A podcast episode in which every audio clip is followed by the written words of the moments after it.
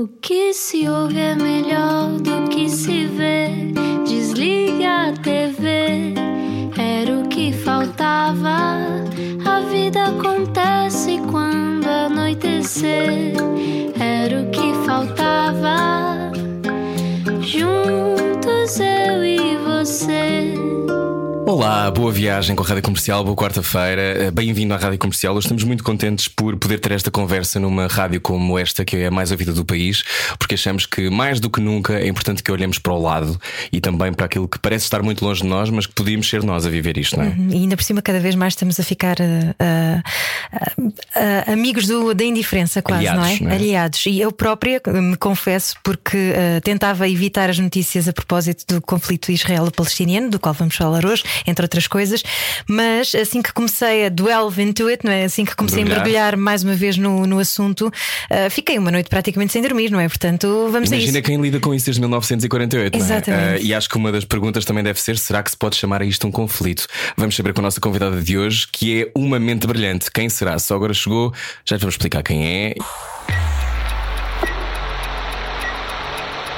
Explica-nos como se eu tivesse acordado de um coma. Estamos na segunda semana de confrontos entre Israel e a Palestina. Mais de 60 crianças já morreram em duas semanas, vítimas deste conflito que se reacende desde 1948. O gatilho para esta nova escalada de violência e destruição foram as ameaças de despejo de famílias palestinianas de um bairro em Jerusalém, mas há muitas nuances aqui pelo meio. Os colonatos, que são considerados ilegais pela lei internacional, ah, várias interna- ah, organizações internacionais que chamam de apartheid. Ah, enfim, Rui, queres acrescentar mais algumas? Sim, expulsão de mais de 700 mil, de 700 mil palestinianos nos últimos 70 anos, o Hamas que controla a faixa de Gaza e a indiferença que já tornou banal dizer-se conflito Israel ou árabe. Será que é mesmo um conflito? Hoje recebemos a doutora Ana Santos Pinto. Que trataremos por tu, que é uma coisa que eu gosto, investigador da Universidade Nova de Lisboa, especialista em geopolítica do Médio Oriente e ex-secretária de Estado da Defesa Nacional. Ana, olá, Olá, Bruno. Olá.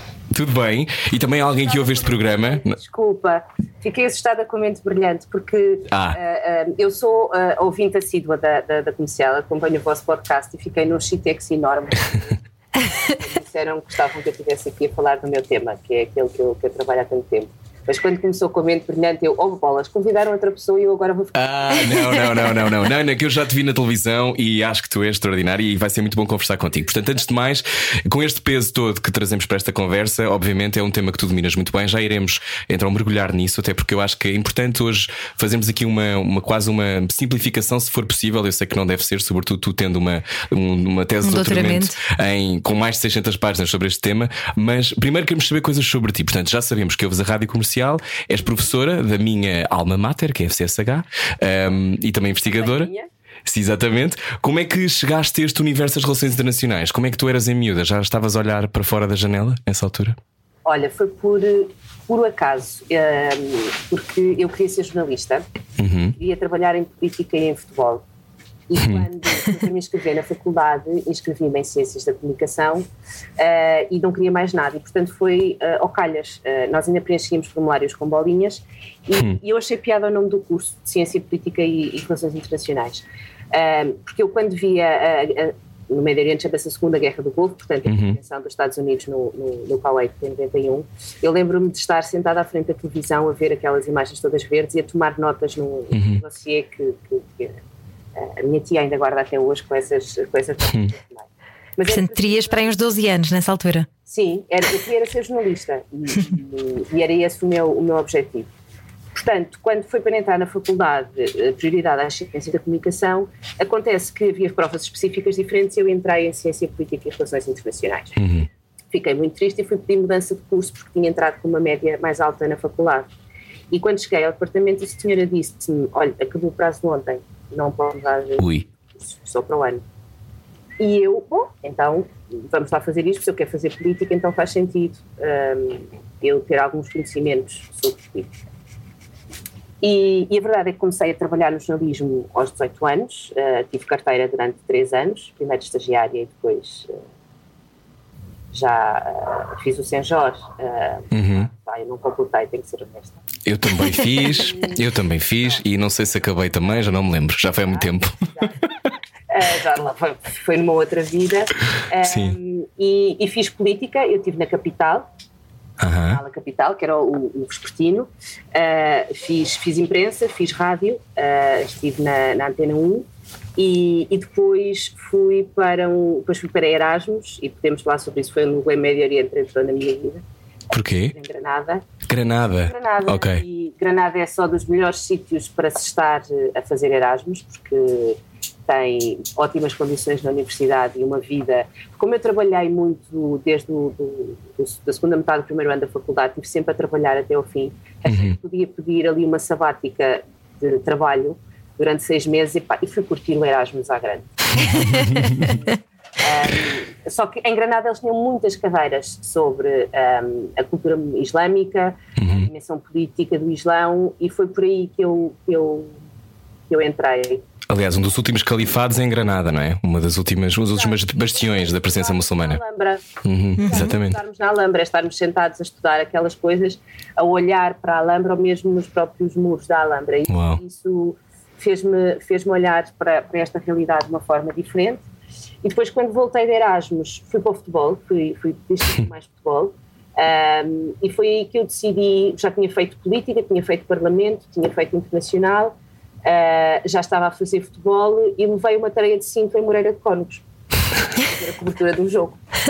E decidi, bom, talvez isto não seja bem aquilo que eu quero fazer para o resto da vida. Então vamos lá olhar para as relações internacionais. Hum. E mandei 30 cartas de candidatura espontânea e, e tive a sorte de ser, uh, uh, a minha carta ter chegado aos olhos de, daquele que é para mim a figura de referência uh, em toda a minha vida académica, que é o George Joffe, que é professor, era professor na Universidade de Cambridge, agora uhum. formado, e que me introduziu a tudo isto, escolheu-me por eu ter feito o Erasmus em Granada e, portanto, era para um projeto Uau. que era o Euromesco, a relação entre a União Europeia e os países da Bacia Mediterrâneo. Ana, fala, fala só um bocadinho mais perto do teu microfone, desculpa, porque Sim, okay. queremos mesmo ouvir-te e estamos okay. a sentir-te longe. Sim. Uh, e tudo começou, começou aí. Uh, então vale a pena mandar cartas, não é? Mesmo para Cambridge. Eu não conhecia ninguém, não conhecia ninguém no Instituto, não conhecia ninguém nas relações internacionais. Uh, eu estava completamente virada para a parte do, do, do jornalismo uhum. e, e, queria experimentar aquilo que eu tinha tido como projeto de vida durante, durante praticamente toda a minha infância uh, e na adolescência. Um, e depois comecei a trabalhar nesta, nesta lógica da investigação e dos projetos de conhecer a relação da União Europeia com o Médio Oriente. Uhum. Não havia muita gente a trabalhar, aliás, ainda não há. Eu não consigo convencer alunos a, trabalhar sobre isto porque é, é de facto complicado. Um, por várias razões, porque ir ao terreno é complicado, porque uh, são temas muito, muito complexos e que exigem que nós consigamos calçar as botas das pessoas uhum. que estão, e isto nem sempre é fácil. Um, e, e, pronto, e aí começou a minha incursão nas relações internacionais, fiz o mestrado e em 2005 fui pela primeira vez um, para Israel e para os territórios palestinianos uhum. uh, e, e aí percebi que não sabia nada do assunto. Eu acho que isso é aquilo que sentimos todos uhum. agora, não é? Eu imagino que isto é, ou seja, são tantas as camadas, tantas as camadas que já uhum. iremos uh, tirá-las, aquelas que conseguimos hoje nesta conversa com Ana Santos Pinto, mas há aqui uma coisa extraordinária que é um, tu falavas da, da tua, do teu interesse pelo esse universo, pelo universo do Médio Oriente, que para todos os efeitos também é um, é um, eu acho que há esta ideia de que não nos influencia nada, o que é uma mentira, não é? Esta coisa de que como, não, como se não existisse nas nossas vidas, é completa mentira. É exatamente o contrário, porque uh, nós, nós cruzamos todos os dias com a realidade que nos chega uh, e que nos chega agora de uma forma cada vez mais uh, direta, com os vídeos nas redes sociais, o ser, cada, cada ser humano ser um jornalista, porque uhum. vai recolher imagens e dá o seu próprio, o seu próprio relato, torna, torna as coisas muito mais perto. E depois, porque quando nós viajamos, não conhecemos uma parte eh, depende muito da forma como se viaja, mas uh, muitas vezes não, não, não nos faz olhar para o dia a dia daquelas pessoas. Uh, e só quando temos crises como quando aconteceu a crise de refugiados na Síria uhum. e, e, e, o fluxo enorme, e nós somos confrontados, já tínhamos, talvez a maior parte das pessoas mais novas não se lembra, mas a crise dos Balcãs e uhum. pessoas a chegarem. O importante é nós percebermos que aquelas pessoas vivem esta realidade desde sempre Uh, e, e, isso muda a forma como olhamos para o dia a dia, porque é, é muito confortável. Um, nós, eu, quando fui para, o, para o, durante, eu estive lá durante um ano, uhum. da primeira vez, e, e, eu sabia que eu tinha um bilhete para voltar para casa e sabia o que é que me esperava aqui. Um, e, e ires a campos de refugiados e perceberes que há miúdos pequeninos, eu na altura ainda não tinha filhos, um, olha, vês que há miúdos pequeninos que vão viver, crescer e provavelmente morrer naquele, uh, naquele contexto. Uh, uma completa ausência de perspectiva de vida, uhum. mas ao mesmo, ao mesmo tempo mantendo um sonho de querer ser alguma coisa, de querer ser médico, uh, querer ser enfermeiro, querer ser professor, querer mudar alguma coisa, um, faz, faz-te pensar a vida de uma, de uma forma muito diferente e até esta lógica de olharmos para movimentos, como é o caso do Hamas ou da Jihad Islâmica que está uhum. em Gaza, é porque eles substituem-se àquilo que nós pensamos ser o Estado. Claro. Uh, são eles que fornecem uh, uh, o apoio de saúde dentro das condições, estamos a falar muito diferentes do que é o nosso dia a dia, mas que é, fornecem esse apoio de saúde, que fornecem os apoios sociais, que fornecem alguns serviços de, de, de educação, as uhum. escolas, etc. Portanto, é muito difícil separares o movimento militar terrorista que utiliza civis como escudo uhum. e aqueles que estão no dia a dia da população. E muda-te completamente o conceito quando um, o que tu queres é sobreviver todos os dias. Claro. Isto não é exclusivo do lado palestiniano, porque uh, eu vivi tanto em Tel Aviv como em Jerusalém uhum. e viveres constantemente com a ideia de eu posso estar num autocarro e rebentar uh, e a minha vida acabar aqui. Um, eu vou-vos só contar um episódio. Eu, eu, deixei de ter Facebook há muitos anos, mas nessa altura eu tinha e pus isso um, para nunca mais me esquecer. Porque foi em abril de, de 2006 eu estava em Tel Aviv e eu vivia uh, com, com uma rapariga polaca, uma, uma senhora israelita, alugávamos os quartos, e nós tínhamos marcado um almoço no, no restaurante indiano. Uh, curiosidade da vida, no mesmo prédio onde eu vivia, vivia uma senhora brasileira, que achou muito piada, adorava falar português ali, uh, e ela ia para o Brasil nesse dia e queria-me dar uma lembrança. E, e atrasámos o almoço uma hora e meia. Uh, e quando eu estava a despedir-me dessa senhora brasileira, ela recebe um fio no telemóvel a dizer que houve uma explosão numa praceta. Essa praceta era só o sítio onde era suposto estar a almoçar no restaurante indiano. Uhum. Uh, e depois não conseguia contactar uh, a minha colega, uh, felizmente ela tinha ido dar uma volta e portanto não estava na casa. O, o restaurante onde nós éramos para almoçar ficou completamente destruído e, e, eu saí do prédio e vim cá para fora, porque eu tinha assim um banco de jardim, e vim cá para fora fumar um cigarro e olhava à volta e tudo parecia muito normal. Uhum. As pessoas levaram, saíram o pai com os dois miúdos com o raquete de ténis porque há uma pressão para tudo ser normal. E eu só pensava, eu podia ter morrido ali, eu podia ter ficado estilhaçada, eu não tenho aqui a minha família, estou a milhares de quilómetros de casa, Sim. não tenho nada a ver com isto. Um, e, e, portanto, isto para, para vos dizer, a pressão uh, psicológica, a dimensão como as pessoas são educadas, o lado simbólico, uh, tanto do, do, da comunidade árabe-palestiniana uhum. como da comunidade uh, judaica-israelita, dá-nos uma uh, pressão emocional que eu pessoalmente percebi que eu não sou capaz de estudar isto a sério, porque eu não consigo ter na minha cabeça esta percepção de segurança. Uhum. Uh, e isso não se explica nos livros. Pois. Há muitos cinzentos só, aqui. Deixa-me é? só interromper-te, exatamente. É porque é, há muito. Nada disto é preto e branco uhum. e nós temos essa noção, mesmo nós que. É, por exemplo, eu estudei história, mas há outras pessoas que basta ligarem televisão e eu acho que se perderem 5 minutos percebem que nada disto é preto e branco. No entanto, eu acho que muitas pessoas é, não conseguem lá estar a substituir-se para perceber o terror. É, mas fazendo aqui uma, uma espécie de versão muito simplista, Ana, do que é a construção do Estado de Israel e, e a construção também de um potencial Estado palestiniano. Estamos a falar do quê? Estamos a falar em 1948 foi uh, a entrega O Reino do Unido território. fez a geneira. Bom, Ana. Só o Reino Unido, sabes? Porque uh, os europeus aí têm uma, uh, vamos chamar, uma responsabilidade Uhum. uh, uh, muito significativa. E, e- e não começa só em 1948. Uh, no final do século XIX começa a surgir aquele que é o movimento sionista, que é da criação uhum. de um Estado proposto. Que compra territórios, não é? E, e que começa na Europa, essencialmente, uhum. com. Uh, porque na Europa, que depois resultou naturalmente na Primeira Guerra Mundial e depois na Segunda Guerra uhum. Mundial, o movimento nacionalista era muito forte. E, e este movimento nacionalista uh, queria criar um, um Estado e encontrar um local Uh, e foi buscar a herança uh, da, da, da, Terra Prometida. Da Terra Prometida, exatamente, uhum. que era dada às, às 12 tribos. Uhum. Uh, que, que, fundamentam, digamos assim, a, a, a componente do, do, do judaísmo. E a partir daí inicia-se um processo de o que se chamam as aliados, que são as vagas de migração de vários pontos do mundo, mas em particular da Europa naquela altura, depois vêm também uh, da, da, do Norte de África e, de outros pontos uh, da América Latina, etc. Uh, mas estas primeiras vagas vêm do continente europeu, utilizando exatamente o mecanismo que dizias há pouco, que era a aquisição de uhum. territórios. Aliás, curiosamente, aquilo que nós hoje uh, olhamos e, e, temos ouvido falar uhum.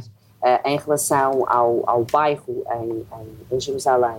É essa a centelha, não é? Decorre, exatamente, uhum. decorre exatamente disso, de um fundo judeu que comprou aquele território, aquele, aquele pedaço uh, da, da, da, cidade velha em, 1900, eh, desculpa, em 1876 uhum. uh, e que depois esse território com a partição e Israel ficou sempre, desculpa, Jerusalém ficou sempre como uma divisão internacional, uhum. passou para a tutela da Jordânia. E, portanto, há aqui um problema de propriedade, de saber quem é que é o proprietário daquele território, porque desde esta partição, em 1948, aquelas pessoas vivem ali. Aquele é o bairro delas, é a casa delas, etc. A nossa investigadora convidada hoje no Era o que Faltava, especialista em uh, estudos do Médio Oriente e, nomeadamente, do conflito israelo-palestiniano. Há pouco o Rui dizia que não se devia chamar a isto um conflito, não é? E por muito que seja difícil nós não tomarmos partidos uh, neste momento soa um bocadinho mais a genocídio. Vou tentar só trazer a conversa para, para o presente, que é, em termos práticos, sabemos que uh, há pessoas a morrerem, não é? Há bombas a serem disparadas, é? como sempre, em qualquer uh, guerra, mas uh, o único caminho para abrir, uh, portanto, abrir caminho para a paz é reconhecer que há um Estado uh, palestiniano? E podemos chamar isto um conflito, Ana, ou não? Um, eu, eu, olhando para isto ao longo dos últimos 20 anos, um, eu acho que é, antes de mais, uma. Não é, eu acho que dizer conflito é pouco. Uhum. Um, é pouco porque aquilo que nós temos aqui é um problema identitário são uh, uh, duas comunidades que não se reconhecem mutuamente. E que se odeiam, não é? Convém dizer. Mas oh, repara, o, o, ódio é uma. Eu, a minha filha tem o hábito de dizer odeio brócolos. não sei o quê. filha, tu não odeias nada, porque odiar é outra coisa. Uh, estar ali a sentir isso na pele, é uhum. sentir o ódio na, nos olhos das pessoas quando falam sobre determinados episódios e situações a que foram, a que foram sujeitas. Um, e, e, nesse sentido, um, para termos um processo de paz, uh, é preciso ter pessoas com vontade para se sentarem à volta da mesa. Não há. Não há, nem de um lado nem do outro. Não há contexto, não há condições para se falar em processo de paz. Ou seja, mesmo que haja um cessar-fogo, é, é, algo que vai sempre continuar uh, iminente, não é? Como, como aconteceu antes, porque uhum esta, esta é uma história que se vem repetindo. Uh, as intervenções militares acontecem, há um nível de destruição uh, maior ou menor, há um número de mortos, e, e custa-me muito nós falarmos em números, porque cada uma daquelas pessoas tem um nome, tem uma história de vida, tem uma uhum. família.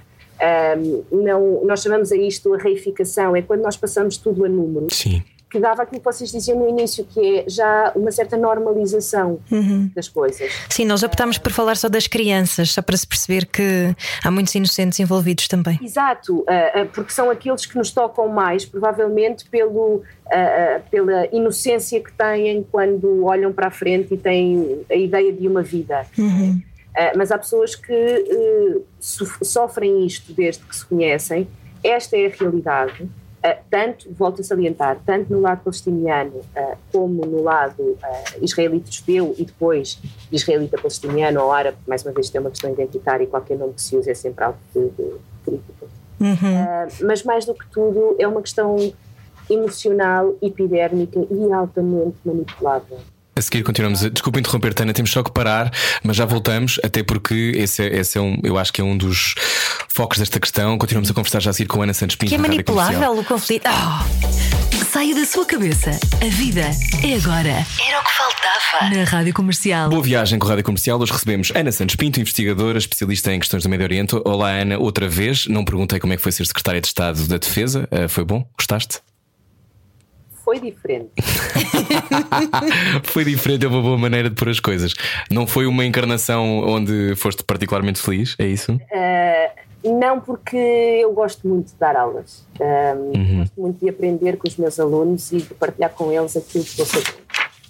E, e é ali que eu sou feliz, eu não tenho dúvida nenhuma disso. Uh, eu posso-vos dar, dar o exemplo. Eu fui à tomada de posse do, do, do governo que, que, vai a seguir. Uhum. Uh, e uh, tomado posse pelo pai ao meio-dia e meia, uma da tarde, e às duas e meia, ao sábado, e às duas e meia eu estava na faculdade a dar aula. Portanto, foi só o tempo de calçar uns ténis, e literalmente calçar os ténis e, e entrar numa sala de aula e tive ali um momento de emoção, porque eu já tinha tido uma experiência de gabinete anteriormente, como, como assessora de, de gabinete. Um, agora, obviamente, que as funções são, são muito distintas. Uhum. Um, e, e, eu acho que, que fiz uh, tudo aquilo que tinha na lista de tarefas que me foi dada. Tive uma ótima relação com, com, com o ministro, com o João Gomes Gavinho. Uh, e, e, acho que funcionámos muito, muito bem.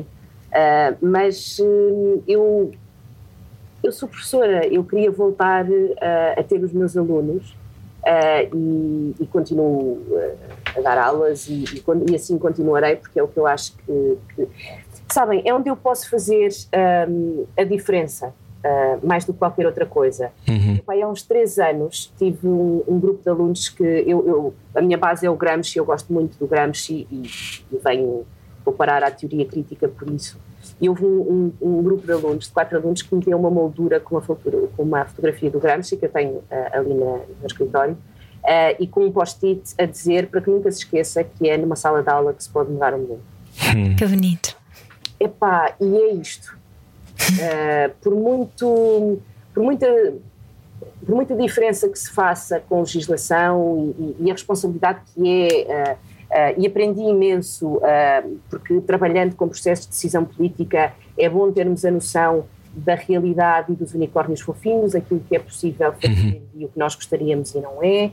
Uh, um, acho que dou uma, melhores aulas hoje, porque consigo, eu dou, dou aulas essencialmente de teorias, e é bom pôr em confronto aquilo que, que, nós pensamos e a teoria e depois o que é a prática, e portanto acho que sou melhor professora depois disso.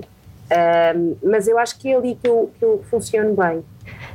Então, Ana Santos Pinto, estavas a falar de uh, esta questão do conflito israelo-palestiniano ser manipulável de vários ângulos, não é? Que é muito difícil nós não sermos tendenciosos e, e conseguirmos olhar para tudo isto de uma maneira neutra, uh, como falávamos antes desta conversa começar no ar. Um, isto piorou basicamente nos últimos tempos com, quando o Trump reconheceu Jerusalém como capital de Israel, não é? Mas agora, há uns dias, os Estados Unidos voltaram a bloquear o acordo de resolução, não é? Porque dizem que que um, o Israel está no seu direito de defesa. Portanto, isto, basicamente, há. há, há Aliás, falando dizer de, que de o, Iron Dome, o Iron Dome é pago pelos Estados Unidos da América. O é? Dome de ferro, não é? O Dome de ferro que impede que os rockets de.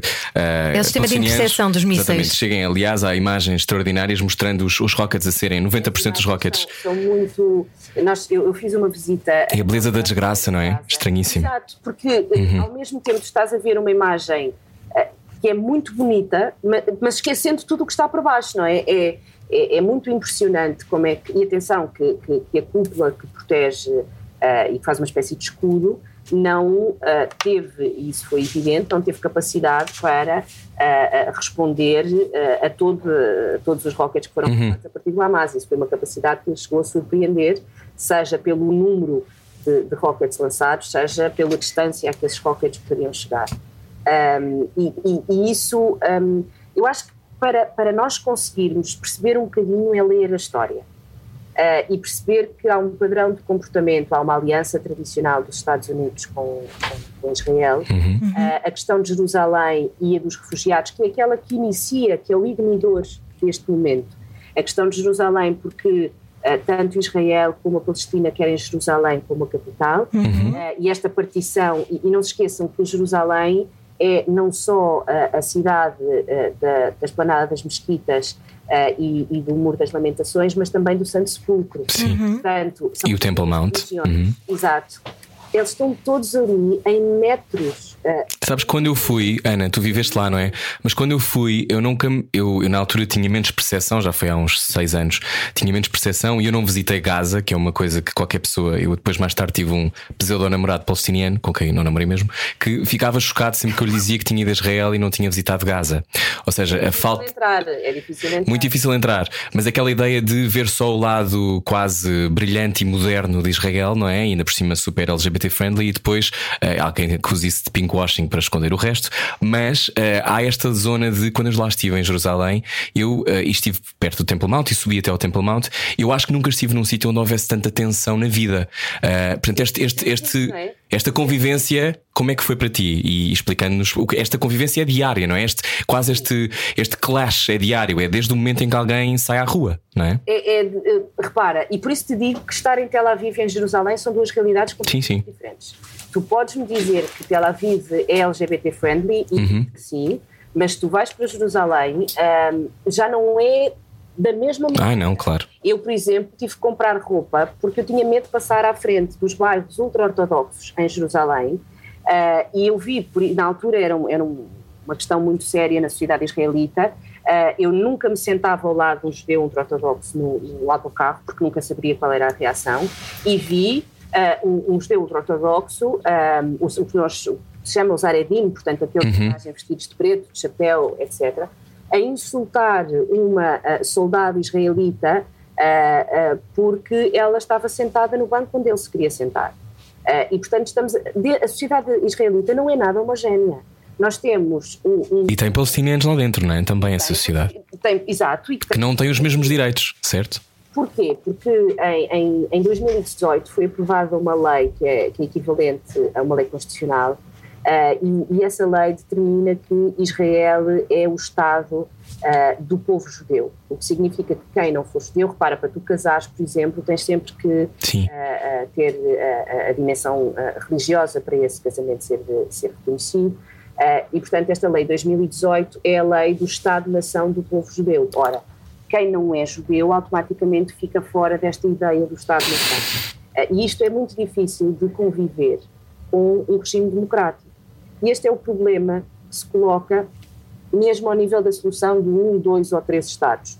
Uhum. Já se falava nos três Estados, em que um seria a Cisjordânia e o outro a, a, a faixa de Gaza. Um, para além das dinâmicas demográficas, porque estas comunidades aredinos, os judeus ortodoxos estão com um crescimento demográfico altíssimo, alguns deles até superiores às comunidades uh, árabes, um, e isto vai criar um, um problema interno ao Estado de Israel muito grande porque aqueles que eram os antigos judeus uh, ortodoxos, aqui no sentido uh, mais moderado, que vem da lógica do Ben Gurion, uhum. da, da, da, esquerda europeia, uh, da noção coletiva, etc., tudo isso foi perdendo de alguma forma, e particularmente ao longo dos últimos 10 anos, onde há uma, uma narrativa nacionalista, de um judaísmo nacionalista, que é utilizado não só por, pelo primeiro-ministro Netanyahu, mas também por outros partidos de direita, uhum.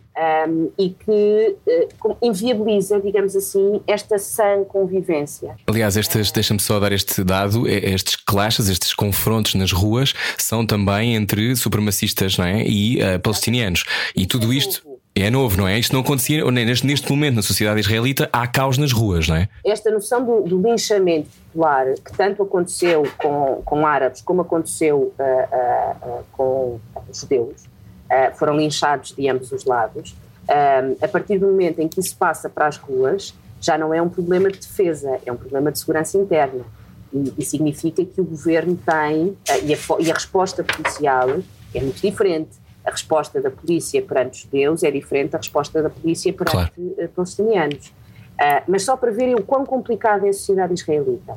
nós temos um, um grupo Aredim, de engenheiros ortodoxos, que não reconhece o Estado de Israel, porque uh, explicaram como uh, Israel só pode existir enquanto entidade divina quando o Messias descer à Terra. Se o Messias ainda não vai, então Israel é legítimo.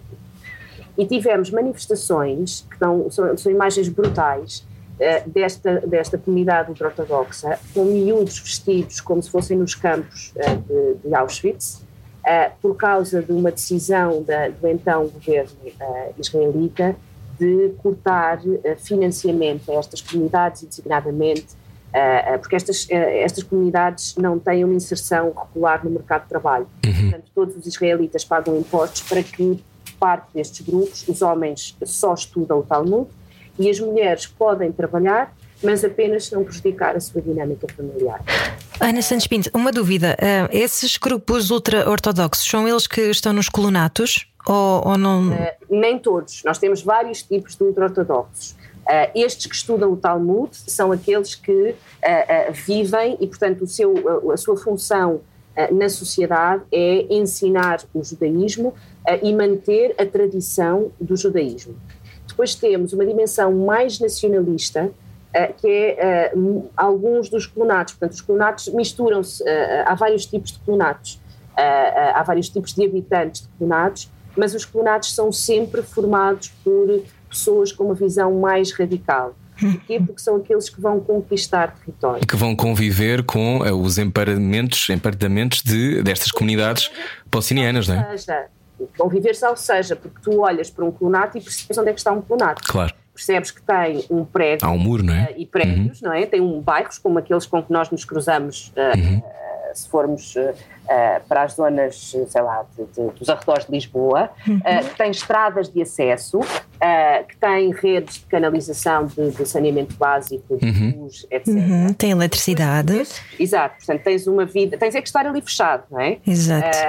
E, e, e tens uma segurança brutal, porque sabes que à tua volta existem outros bairros uh, os bairros árabes, que tu vês a diferença nos prédios, Sim. a diferença no urbanismo uh, e, e, e a diferença, por exemplo, nas vias de comunicação.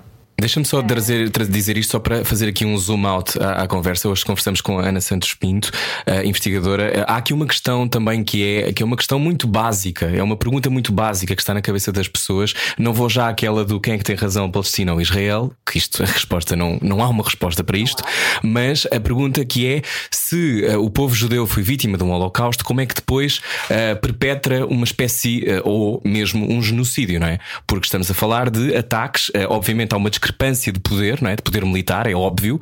Há o controle das comunicações, há o controle da água, há o controle da eletricidade, por exemplo, para aquilo que acontece em Gaza. Há uma espécie de apartheid. São é? 7 milhões de pessoas, não é? Um, 7 milhões de palestinianos que existem neste, nestes territórios. Um, e como dizias, uma tendência também dos judeus para fazerem também muitos bebés, para terem cada vez mais judeus, para poderem uh, competir dessa forma também pelo espaço. Mas há esta questão de como é que isto acontece, como é que se explica que, uh, explicando agora, voltando se calhar uma perspectiva mais emocional, que é como é que se explica que um povo que foi vítima da maior atrocidade da história depois haja assim? Olha, eu vou-te responder da mesma forma que me responderam quando eu fiz essa pergunta. Uh... Fala só mais perto do microfone para te ouvirmos, por favor. Uh, não sei, tá, tá... Agora está melhor, sim. Uh, quando eu fiz essa pergunta, um, e fila, quando, quando, nos primeiros dias que cheguei com aquela arrogância que sabia tudo, uhum. percebeu que não sabia nada, uh, e, e, fiz essa pergunta a um, a um colega e, e ele disse-me: Conhece o conceito de ameaça existencial? e eu conhecia na teoria, obviamente, disse-me: Sim, é um conceito e tal. E depois, diz uma coisa: tu achas que o teu Estado, o teu país, pode desaparecer daqui a duas semanas? Mais uma vez, eu, na minha arrogância, eu conto sempre esta história sublinhando a arrogância, disse: Não, Estado tem quase 900 anos de história, portanto, não, não vai desaparecer, mesmo com a história europeia e tal. E eles me põem, mas eu acho o meu pode desaparecer em duas semanas. E é uma noção de.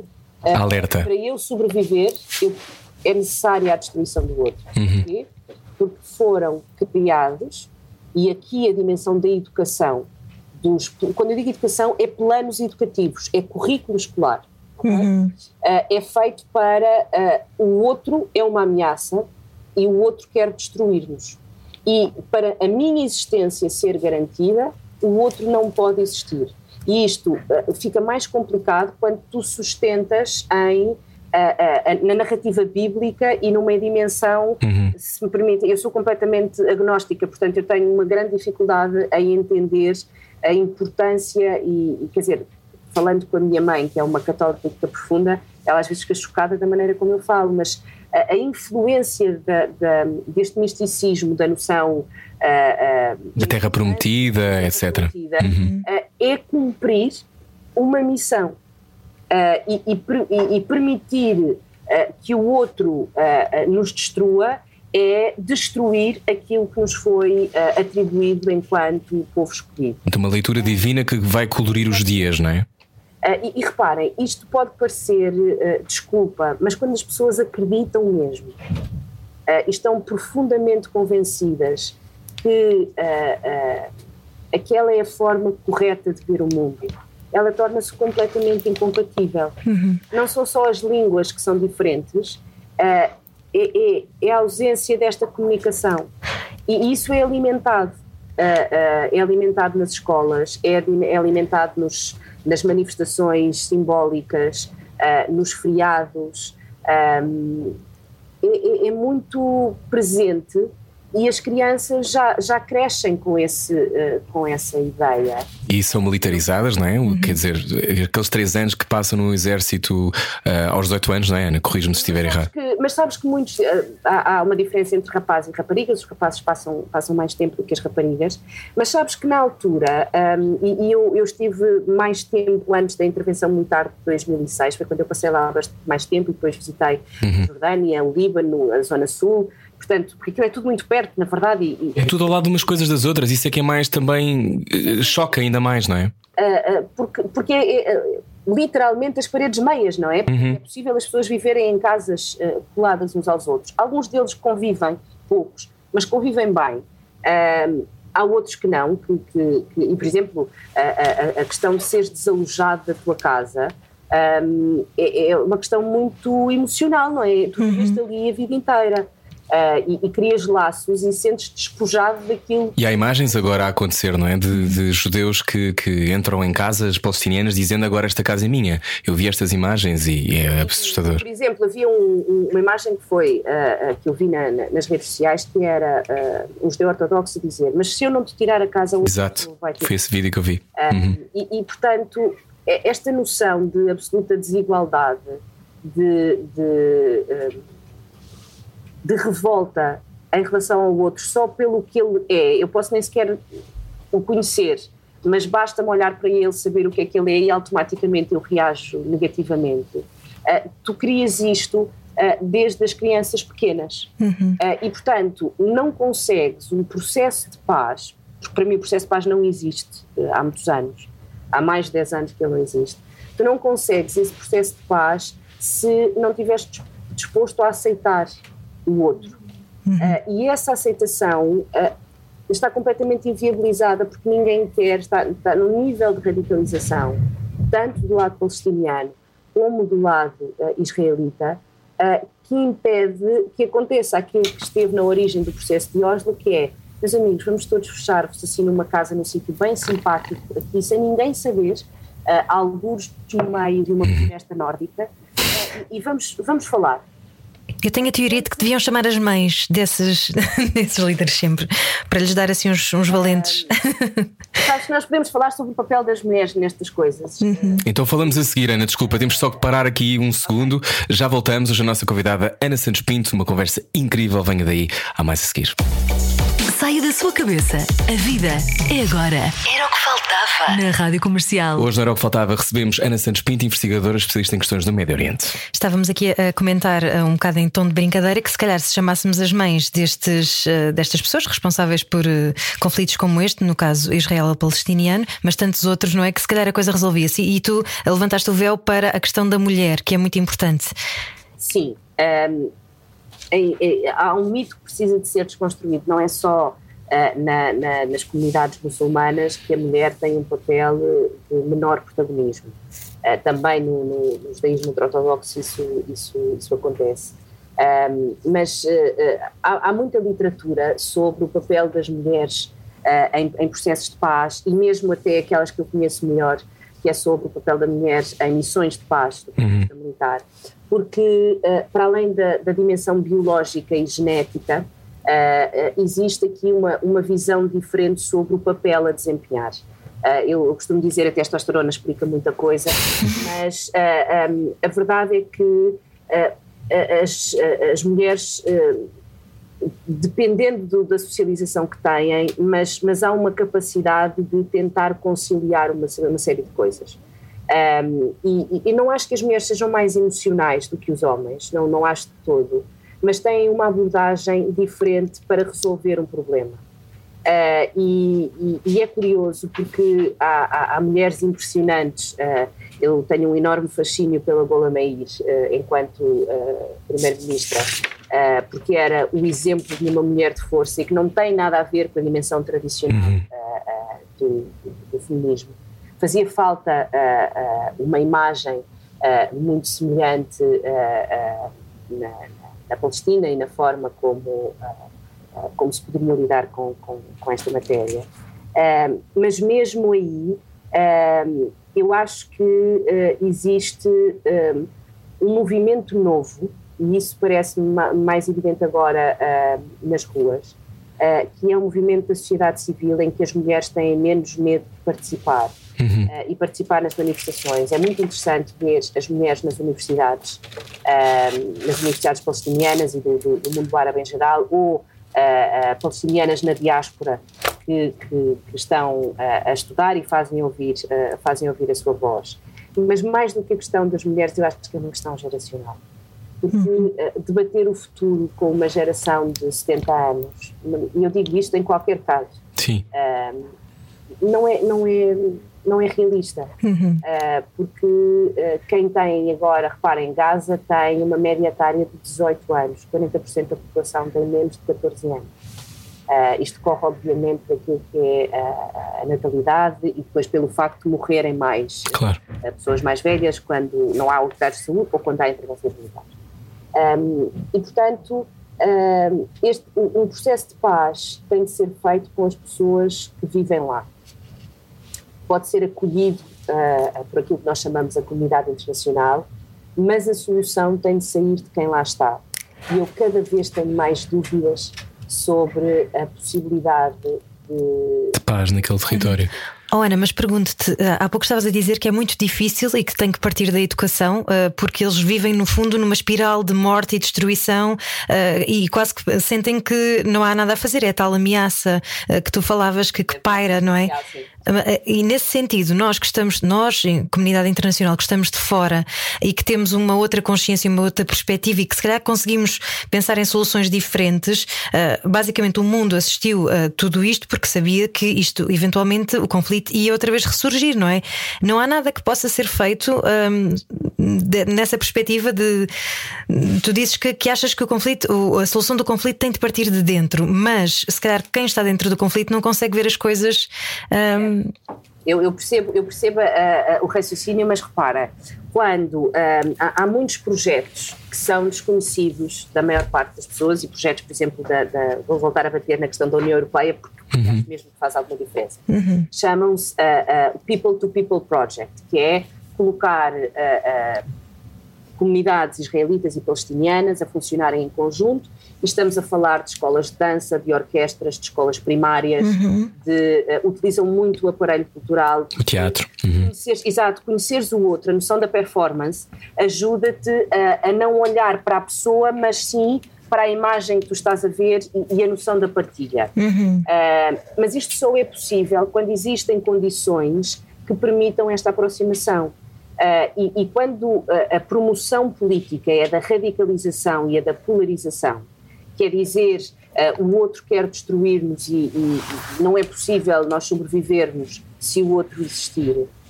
Um, tem existido projetos de, de, de, ajuda ao desenvolvimento, de tentativa de alteração dos currículos escolares. Uhum. Uh, por exemplo, o debate do revisionismo histórico em Israel é, é, é muito importante, uh, porque há historiadores uh, e depois passam uma espécie de párias na história uh, e das universidades israelitas, porque fazem o tal revisionismo histórico, contam a história de uma outra maneira. Um, e, e, e, isto na comunidade palestiniana está muito mais, está muito menos desenvolvido, aliás, porque a capacidade de ter um sistema educativo funcional é completamente, completamente diferente.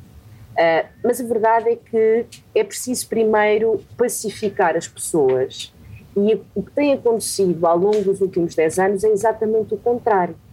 É radicalizar as pessoas. Uhum. E depois deixem-me só fazer, posso fazer uma pergunta? Claro. Quantos, quantas vezes é que ao longo dos últimos anos vocês ouviram falar do conflito israelo-palestiniano? Antes recente. Muito menos, não é? Uhum. Que deixou de estar na agenda porque havia o terrorismo, etc. Veio o Estado é? Islâmico. Exatamente. Uhum. Veio a questão do Irão e do programa nuclear do Irão. Claro. E o conflito na Síria, e o Estado Islâmico no Iraque e na Síria. E, e desapareceu. E Trump e Bolsonaro, não é? Exato. Uh, uh, uh, mas mesmo a posição completamente anti-palestiniana da administração de Trump até nem foi assim. Reparem, eu, eu, eu não deixei de me surpreender com a reação ao anúncio de Jerusalém, da, da, mudança da embaixada para Jerusalém. Pensei que teria, iria correr muito pior. Pensei que a reação dos países árabes iria ser, e dos países muçulmanos no geral, iria ser mais significativa.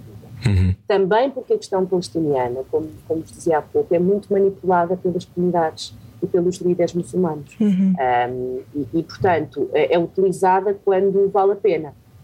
É utilizada. E agora vale a pena, né? Capitaliza. Uh, já repararam quantas manifestações é que existem e em que países? Uhum. Muito poucas. Eu também achei estranho uh, não, não haver nada ou quase nada. Porquê? Não porque as pessoas não se identifiquem, mas porque não se chama esta questão uh, ao mesmo topo da agenda que anteriormente. E pode haver a explicação benigna, que é uh, porque, como não temos solução uh, e, e, não temos forma de. Então, vá, assumam a responsabilidade, como agora se diz legitimamente à comunidade internacional. Assumam a responsabilidade e, e resolvam isto. Eu não conheço ninguém que tenha uma, uma solução implementável uh, a curto prazo. Uh, o que é que vai acontecer? Uh, vai diminuir daqui a uns dias, diminui, diminui o índice de violência, terminam os ataques aéreos, uhum. assina-se um cessar-fogo, cria-se novamente os corredores humanitários para regularizar relativamente a situação em uhum. Gaza. e volto a dizer, o bloqueio a Gaza é feito por Israel e pelo Egito. Portanto, não, um, esta é uma questão que, que, não é consensual, tal como nunca foi a posição uh, árabe em relação, uh, em relação a isto. Hum. E, e, portanto, já pode ser um bocadinho duro o que eu vou dizer, mas eu acho que há muita gente que já está cansada com esta questão. Lá vêm eles mais uma vez e não há nada mais desesperante para quem está naquele território que pensar. Eu acho que normalmente é preciso uh, ouvir pessoas como a Ana Santos Pinto, que já, já esteve no território. Eu também conheço pessoas que já lá estiveram, que visitaram colonados e que vieram contar na primeira pessoa aquilo que sentiram e, e que viram e que, que, acham absolutamente chocante aos olhos do, do século XXI, não é?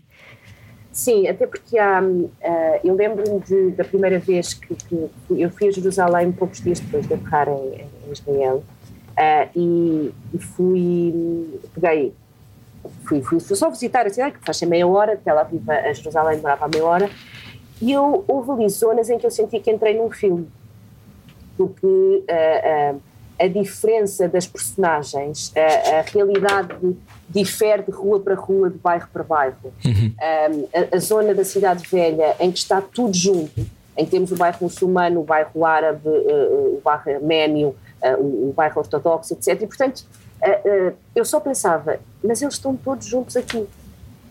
Termina o Muro das Lamentações e começa a esplanada das Mesquitas. Sim. A meia dúzia de passos está o, o, o Santo Sepulcro e toda a gente. E passam todos pela porta da máscara, não é?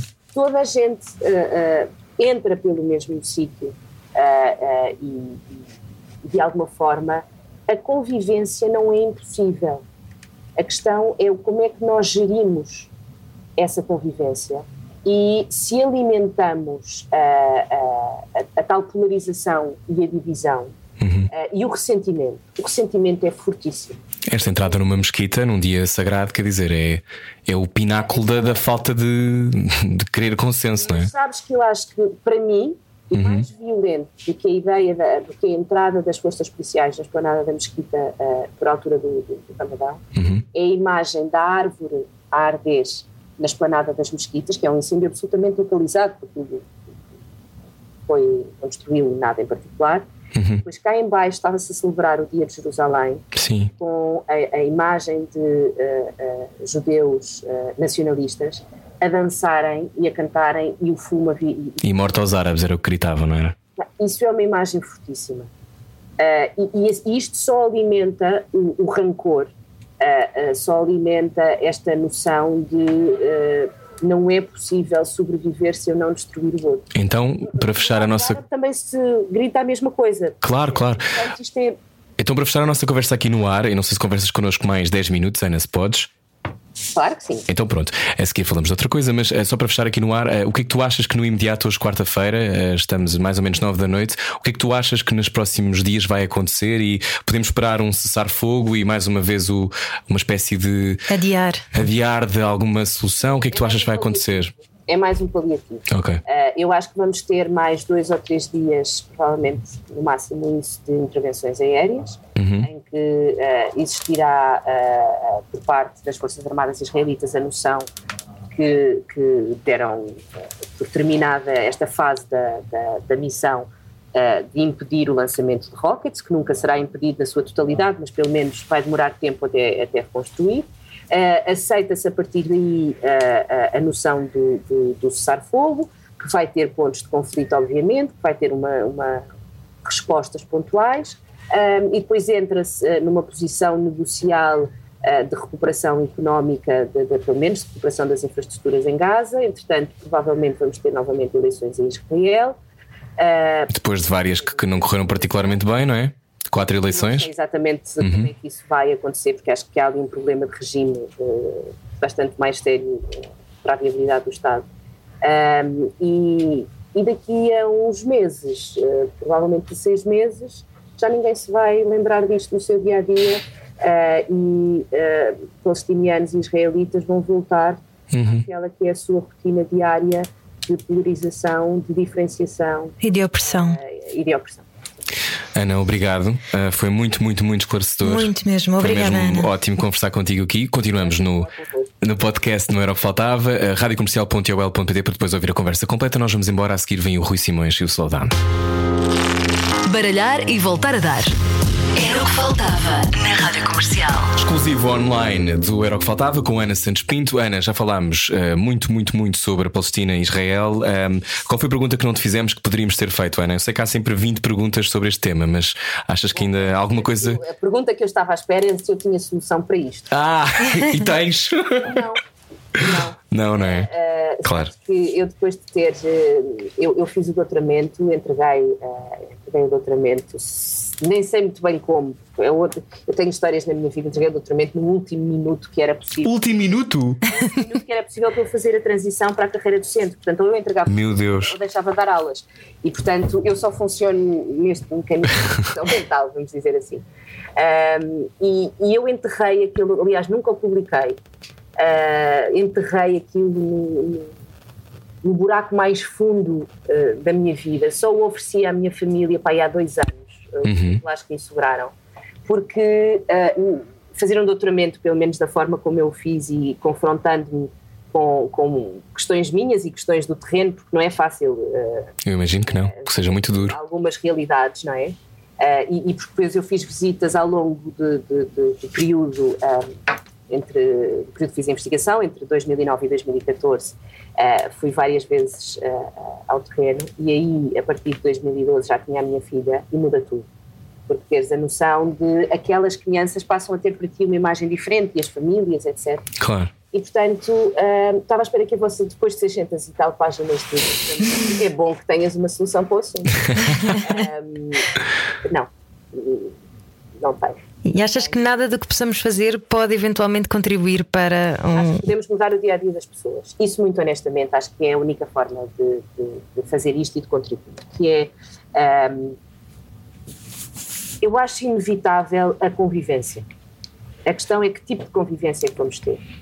E nessa convivência é possível nós facilitarmos uh, uh, o processo.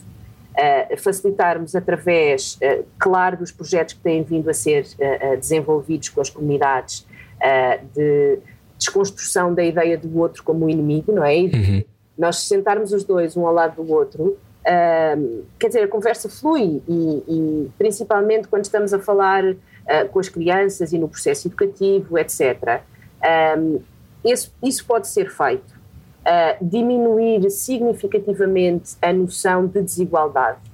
Porque a desigualdade é total. Em tudo, não é? Em tudo. Uhum. Em tudo. Uh, e, e, portanto, reparem, mesmo dentro de, de, de, israelitas judeus, nós temos níveis de desigualdade. Se vocês olharem para, por exemplo, uh, os judeus que vêm uh, da Etiópia e que vivem em condições absolutamente de pobreza extrema no contexto do, do, do Estado de Israel, nem toda a gente têm o mesmo tipo de acesso a, a, uhum. às estruturas.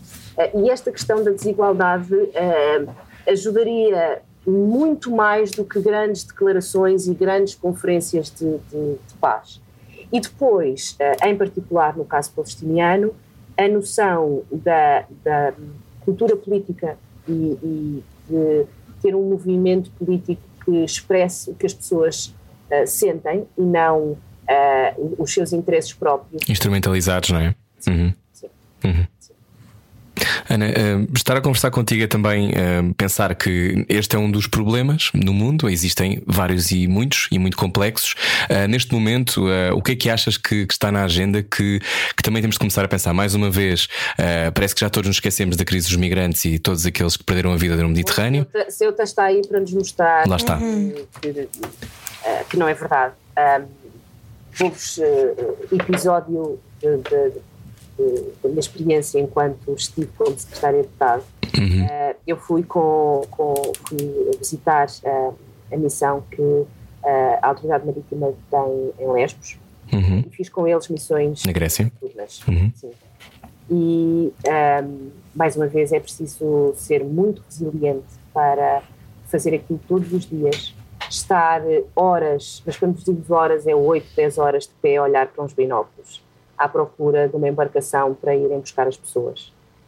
Um, e quando nós ouvimos que há coletes que são dados uh, uh, no ponto de origem, que afinal se caírem ao mar é para levar ao fundo e não para uh, servir de boia, se vocês virem que os bebés vêm no fundo do barco porque pagam menos e portanto vêm na parte de baixo do barco, um, se vocês virem que tiram uh, uh, o motor às embarcações e elas ficam à deriva uh, para poderem aproveitar o motor e não ser reconhecido uh, quem enviou o barco?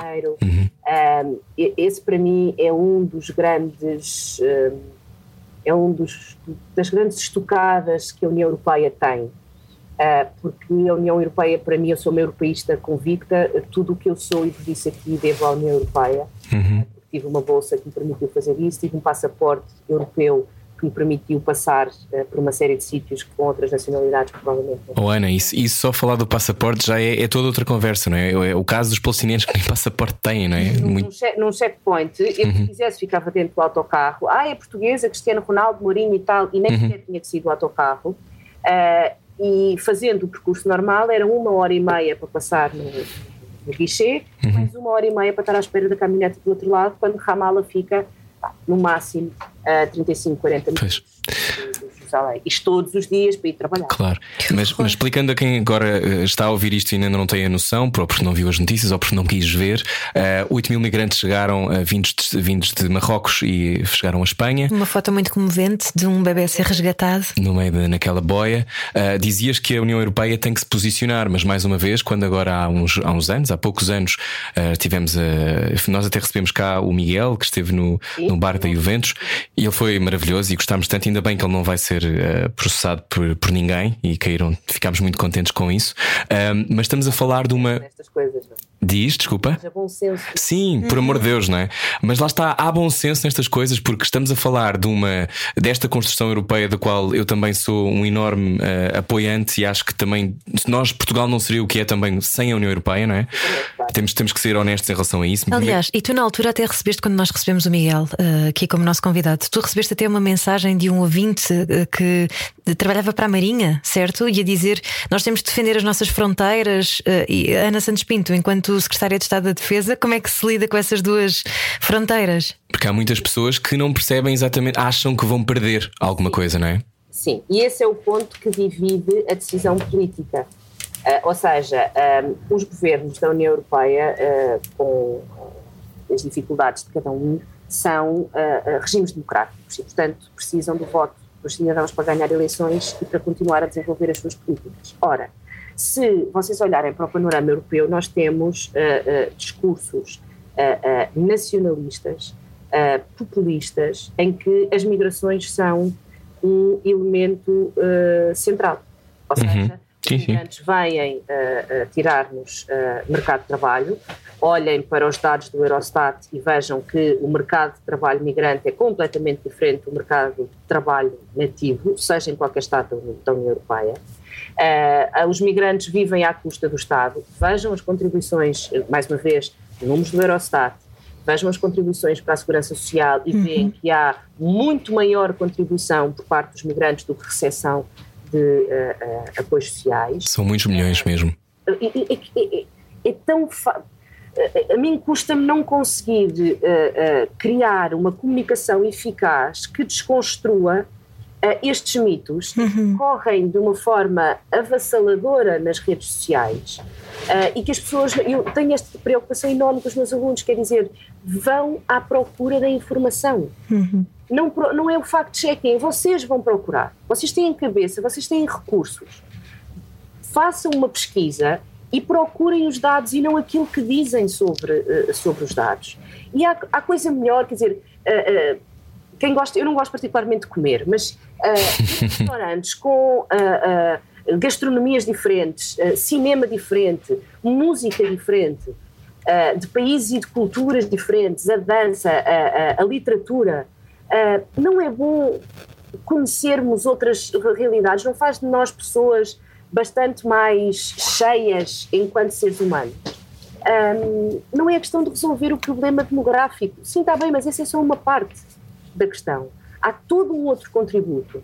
E que Portugal é disso um enorme exemplo. Nós temos da, das maiores comunidades na diáspora que tiveram um, uhum. um, um mecanismo de inserção, também com algumas dificuldades, mas que um, conseguem manter essa convivência, não é?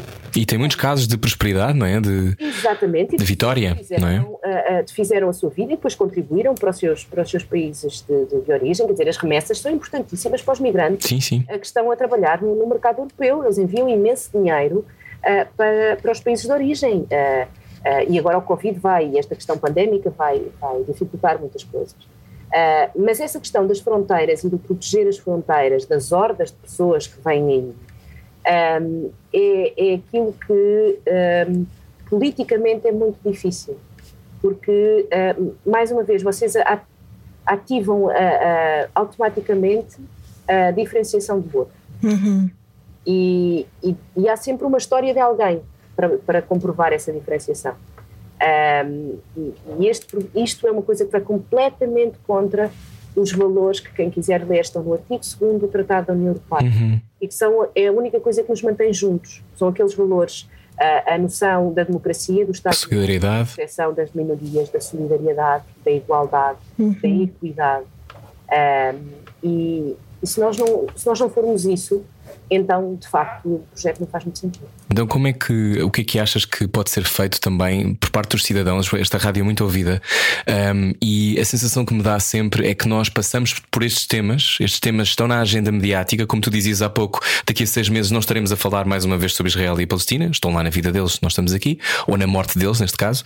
Um, como, é que, como é que nós, porque, por exemplo, eu ainda hoje vi um pedido da Amnistia Internacional dizendo a União Europeia tem que agir já. Uhum. Eu até sou assinante da, da, da Amnistia Internacional, Sim, mas. eu também mas assinei eu... as petições mas. Mas o que, o que, é que isto faz? Como é que de facto podemos fazer pressão? Tu que estiveste também dentro do governo, o que é que nós podemos fazer, Ana? Bom, eu devo dizer que a posição. Uh, não é por ter feito parte do governo, os documentos estão aí, a posição do governo português em relação às migrações uh, é muito, tem sido, uh, e não é, atenção, não é só deste governo, tradicionalmente isto tem acontecido assim, felizmente faz parte das tradições políticas em Portugal, tem sido de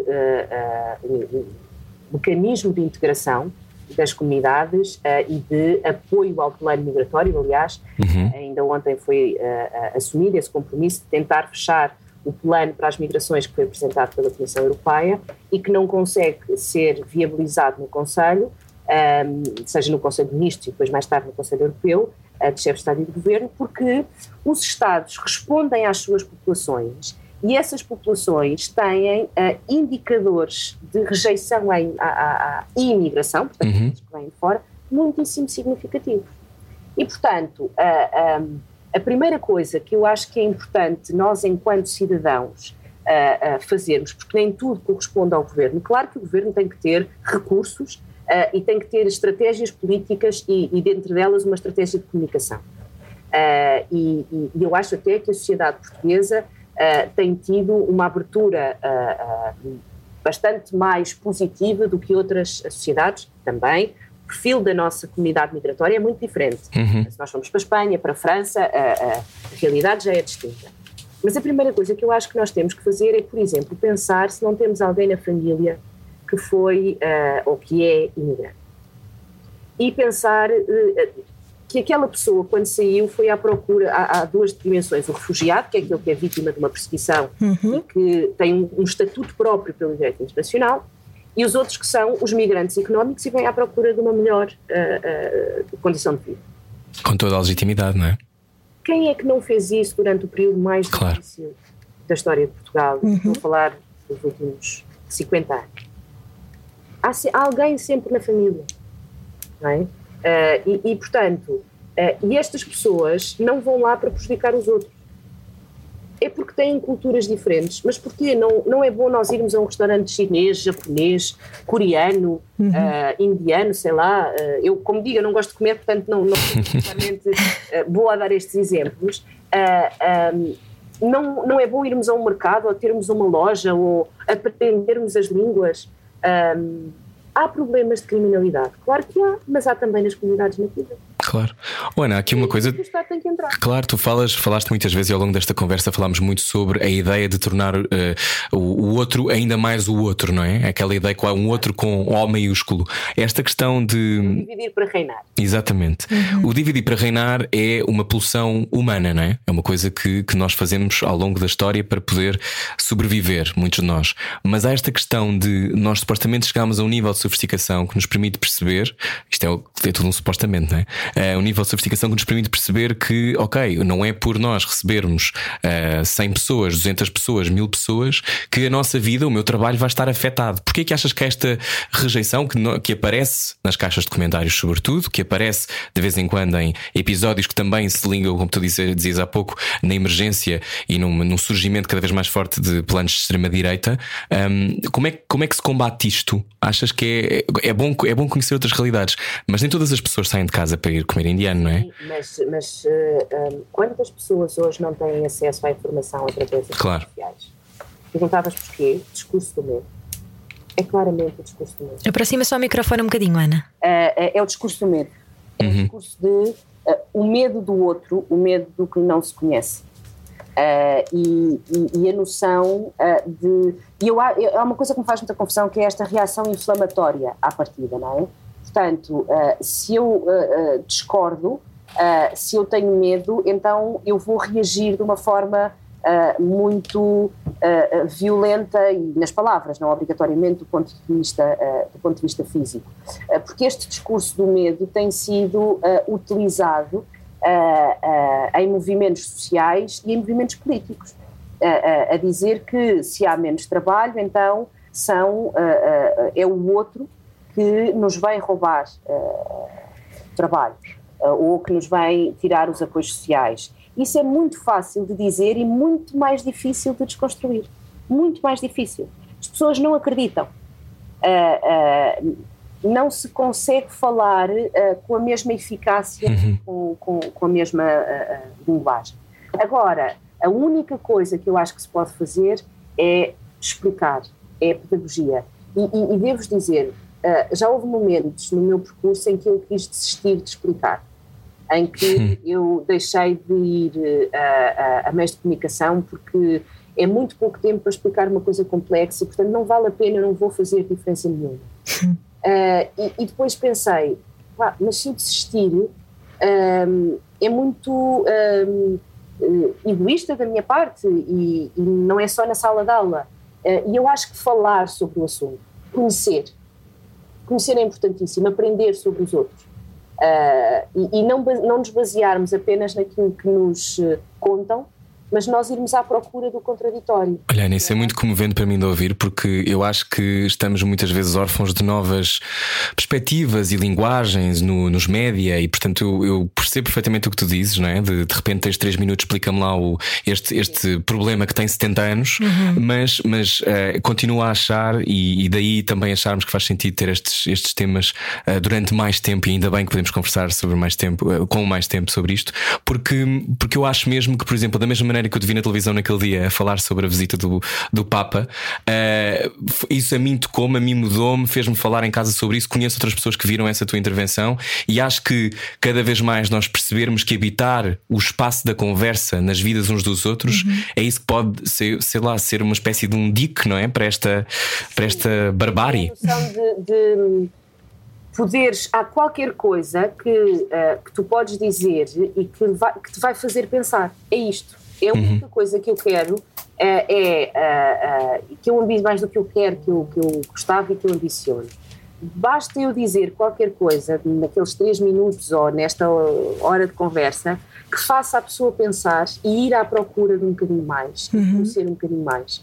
E, so, e essa é a única forma de uh, nós conseguirmos um, aliviar um bocadinho esta constante pressão uh, de, uh, de, querermos saber uh, no imediato.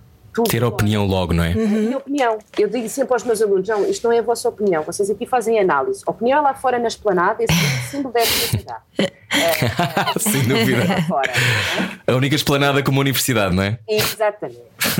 Das t-shirts e todos nós queremos voltar à esplanada uh, e àquele momento de, de grande interação. Sem dúvida. Mas é isso mesmo que é nós olharmos não com o sentido de esta é a minha opinião, mas aprender. Em vez de. Acho que é muito melhor às vezes ouvir, digo eu que estou aqui a falar há uma hora, é muito e ler uh, e aprender. Criarmos pontos uns com os outros, não é? Sim, Ana, o outro, isso é muito importante. Gostámos muito, muito, muito, muito de conversar obrigada, contigo. Ana. Obrigado. Obrigada. Ainda bem, espero que não tínhamos defraudado as tuas expectativas enquanto ouvinte. Nada. Eu devo dizer que eu ouço o vosso podcast quando estou a fazer o jantar. Ah, ah que boa. giro! Uh, é sempre na cozinha, vocês estão comigo na, na, na cozinha a fazer o jantar. E, e sabe bem ouvir, uh, ouvir aquela. É muito bom a rádio poder ter este momento de conversa. Uhum. Isso eu acho que, uh, que é, um tom, é um tom bastante pacificador. Sim. Vários vários temas e viajarmos por esses temas. Sim. Muito obrigada por nos dar essa oportunidade. Oh, obrigado nós. Obrigada e obrigado nós, nós por nos podermos todos encontrar enquanto, e crescer. enquanto for possível. Eu acho que ainda, ainda há esperança. Obrigado, Ana. Beijinhos. Beijinhos. Na rádio comercial pode ouvir a conversa depois toda. Só, por exemplo, se agora por acaso saltou para o minuto 81. uh, eh, pode ouvir depois tudo. Radiocomercial.ol.pt. Voltamos amanhã com o Pedro Pina, uma extraordinária estrela do mundo da, das grandes marcas. É vice-presidente global, eu não vou conseguir dizer isto, Global Alliances and Agencies da Google e um dos 10 executivos LGBTQ mais respeitados no Reino Unido. Conversamos com ele amanhã. Beijinhos. Era o que faltava. Com Rui Maria Pego e Ana Martins. Juntos eu e você. Na comercial.